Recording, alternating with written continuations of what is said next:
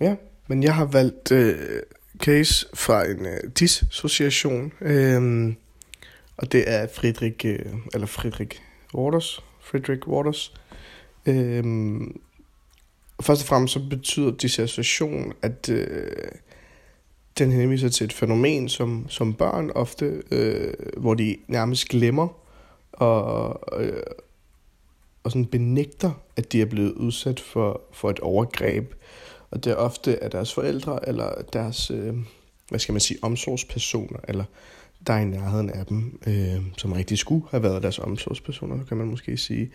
Øh, og det kan være især være voldelige eller seksuelle overgreb, som, som de her børn kan, kan, kan opleve.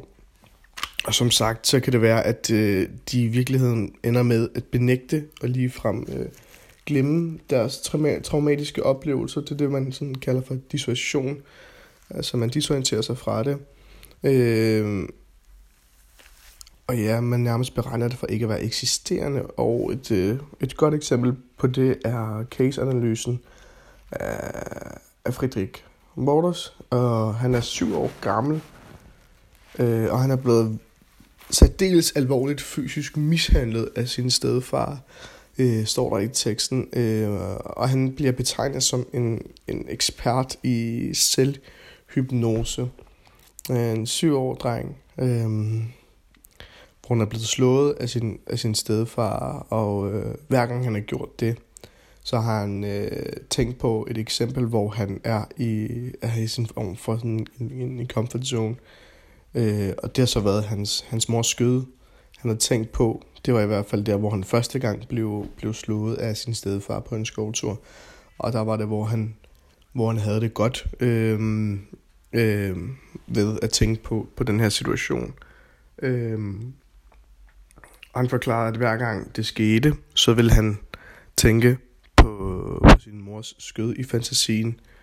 Øhm, og på den måde sagde Frederik, at han, at hans stedfar ikke kunne, kunne gøre ham fortræd. Øhm, og det har jo så gjort, at han nærmest ja, har lavet en hypnose ud af det her, og øh, en dissociation. Og... Og han siger, at nu hvis jeg får, får mig til at bløde, tænker jeg ikke på noget skød overhovedet. Jeg føler bare ikke nogen smerte. Så det tænker vi på, at, eller det tænker man måske er noget senere hen i, i, i Frederiks liv, at han, øh, at han ikke længere tænker på sit mors skød, men ikke længere kan, kan mærke smerte, fordi han er disassocieret, disassocieret det med noget andet. Ja.